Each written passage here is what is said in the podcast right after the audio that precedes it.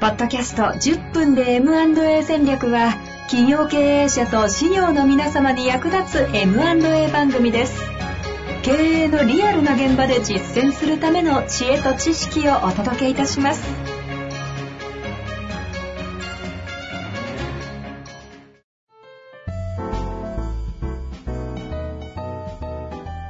こんにちは、遠藤和樹です。白川正義の10分で M&A 戦略。白川さん、よろしくお願いいたします。よろしくお願いします。さあ、ということで今日も行きたいと思いますが、ですね、早速ここに来てですね、質問が来ましたので。怖いですね。怖い。結果売ってますからね。何来るか分かんないんで。ということで行きたいと思いますが、今日のご質問ですね、第3回の回を聞いての質問ということでいただきました。第3回でビジネスモデルの実態の中で仲介であることの問題点を指摘されていたと思いますが、実際に仲介であることによって起きた失敗事例などがあればイメージがしやすいので教えていただけないでしょうか。よろしくお願いいたします。なるほど。ということですね。いいご質問ですね、これ。前回の復習でいくと、この時3回で言った3つの問題というのが、レイマン方式という形と、仲介である問題点と、専任契約を結ぶという項目の中の仲介の話を今日したいなと思いますが、なるほど。仲介っていうのは基本的にその頭ごなしにダメっていうんじゃなくて、すごく有効に活かせる時もあるので、そこはちょっと誤解しないようにしていただきたいなと思うんですけど、仲介っていうのは売り手さんと買い手さん、セルサイドバイサイドっていう言い方をしたりしますけど、の間に1人しかそのプレイヤーと言われる支援者が立たないんですよね。で、そうすると情報の機密性が非常に担保しやすいですよね。拡散しないので、一方 FA だと売り手さん買い手さんに少なくとも1人ずつアドバイザーがつくという時点では、登場人物が1人増えるわけですよ、確実に。でもっと言うと、僕が1回やったFA として、売り手さんの FA を僕がやってた時に、買い手側の、FA さんと初めてちょっとご挨拶をしますっていう時に、買い手さんの社長とその FA さんと行って待っていただいているところに僕訪問して行ってご挨拶をしようとしたら、なんか 7,8 人人が並んでるんですね。7、8人、買い手側の方が、僕は社長と FA さんが1人だと思っていたから、なんでこんな人が多いんだろうと思ったら、なんていうか、みんな私もその1枚噛んでる、この案件には。この FA を紹介したのが私ですとかで、今回もともと相談を受けたのが私でとか、そうすると利害関係者がそれだけ固まっちゃうと、もう話なんかまとまらないんですよ、絶対に。それぞれのもうなんていうか、損得がいろいろもうせめぎ合うことになるんで損得の地味猛量化を感じますね。そう、なんかお金の匂いがするぞって、なんか集まってきてる連中なので、それはもううまくいかないなっていうのがもうその時点でわかるんですけど、だから登場人物って絶対少ない方が話はしやすいわけじゃないですか。そういう意味では仲介って一人なので基本的にやりやすい。なのでリードタイムもクロージングまでの非常に短いのが FA モデルよりも仲介の方が短いんです。なるほどですね、一般的には。条件面の整理とかもすごくしやすいですから、ただこういう問題があるんですよ。売り手さんがもうすごく単純なところだけ言うと、これネットにもなんかダイヤモンドオンラインで僕ちらっと見たことがある気がしたんですけど、実務的にもよく、よくというかあり得る話なんですが、売り手さんについているまずですね、仲介業者さんが最近多いらしいですけど、売り手さんはなんか完全に報酬無料でお手伝いしますっていうみたいなんですね。報酬無料でお手伝いするって言われたら、売り手さん損が絶対ないわけだから、じゃあお願いしますってなりやすいですよね。で、なんでその無料でもやるかっていうと、売り手さんは、その仲介者は案件たくさん集めたいからですよね。これやって、でその集めた中の上位何割かやれば、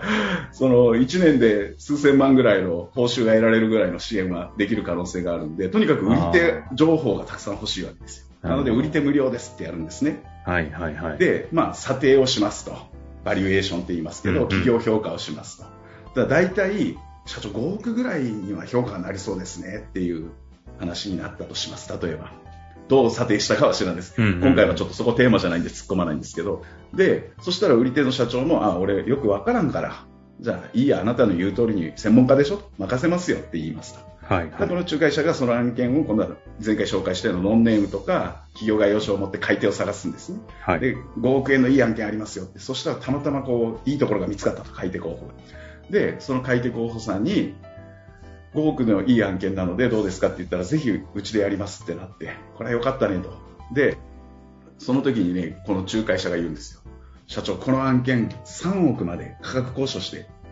下げますんでしょうと価格そしたら社長2億儲かるでしょと、はいはいはい、そのうち1億僕にくれませんっていう、これ不動産の仲介とかでは、まあ、割とあり得る話なんですけど、で今度は売り手の社長のところに行って、いや社長3億なら買ってくれるそうですと、もともと5億で買うとは言ってるんですよ向こうはね。でも、はいはいはい、そういう話をしたら、そうか、まあ、社長も俺もまあそんなによく分かってないし、今3億か5億かも分からないしね、まあ、社員のこととか考えたり自分の体力考えるといいや、じゃあ3億でって手を打って、この仲介者は売り手から報酬をもらう必要はなく、結果的には売り手から1億余計に報酬をもらったというような構造が出来上がっちゃうんですよ。マッチ&ポンプって勝手にバリエーションつけてリザイアで抜くっていうことですね。そうで、これがなんで起きちゃうかっていう話なんですけど、これ不動産だったらこんなことにならないっていうのをピンときます。その相場感が、そうですね、不動産は相場感がある、近隣の売買の結果とかがあれば、はいはい、おいこれが3億っておかしいだろって売り手さんも気づけるんだけど、企業の売却価格って相場感ってそうそう分かんないじゃないですか。確かにそうですね、うん、だとするとそこが言えば仲介者しか1人仲介者しかいないっていうところの課題がそこに出てきて、ある意味この人の独壇場になっちゃうんですよ。なるほど、比較対象するものがないので、うんうんうん、ここが最大の問題で、逆に言うと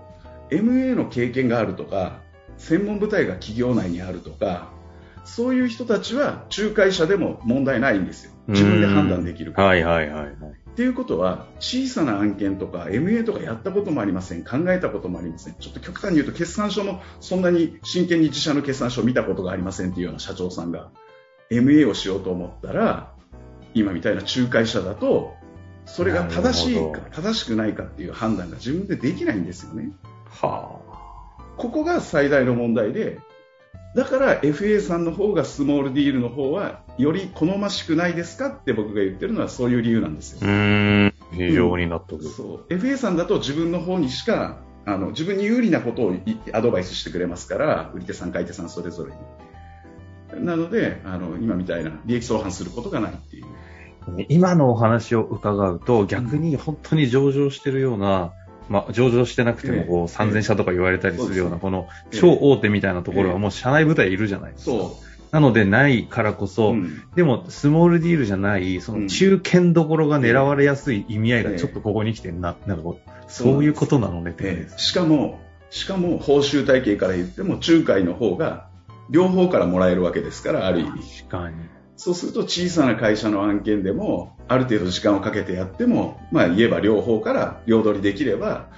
収入の面でも効率がいいっていう話が出てくるので、本当はスモールディールを仲介でやりたくなる支援者の気持ちっていうのはすごくよくわかるんですけど、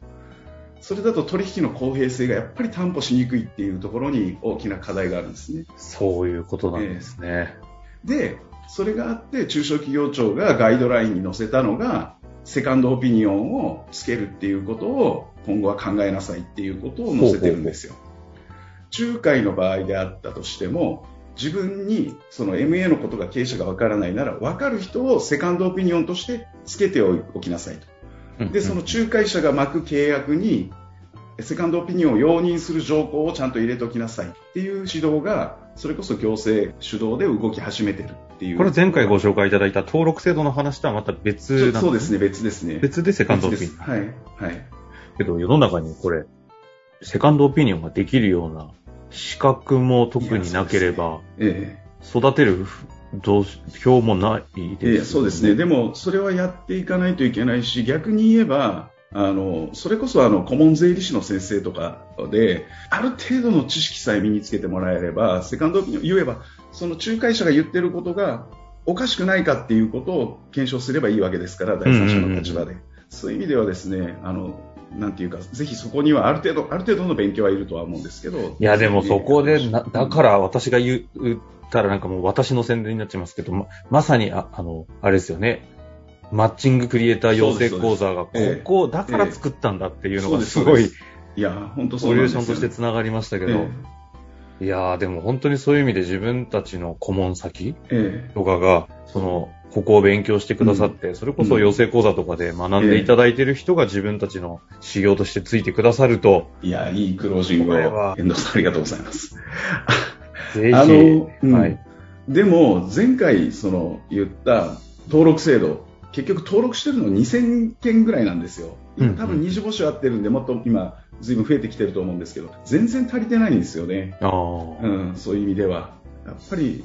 皆さんにその勉強をしっかりしてほしいなと思います、ね、なるほどですね。ぜひね、この番組聞いてくださる方は非常にアンテナそういうところに立てている方だと思いますので、ぜひサイトとかも見ていただいて、修行の方、特にマッチングクリエイター養成講座注視していただきたいなと思った次第でございます。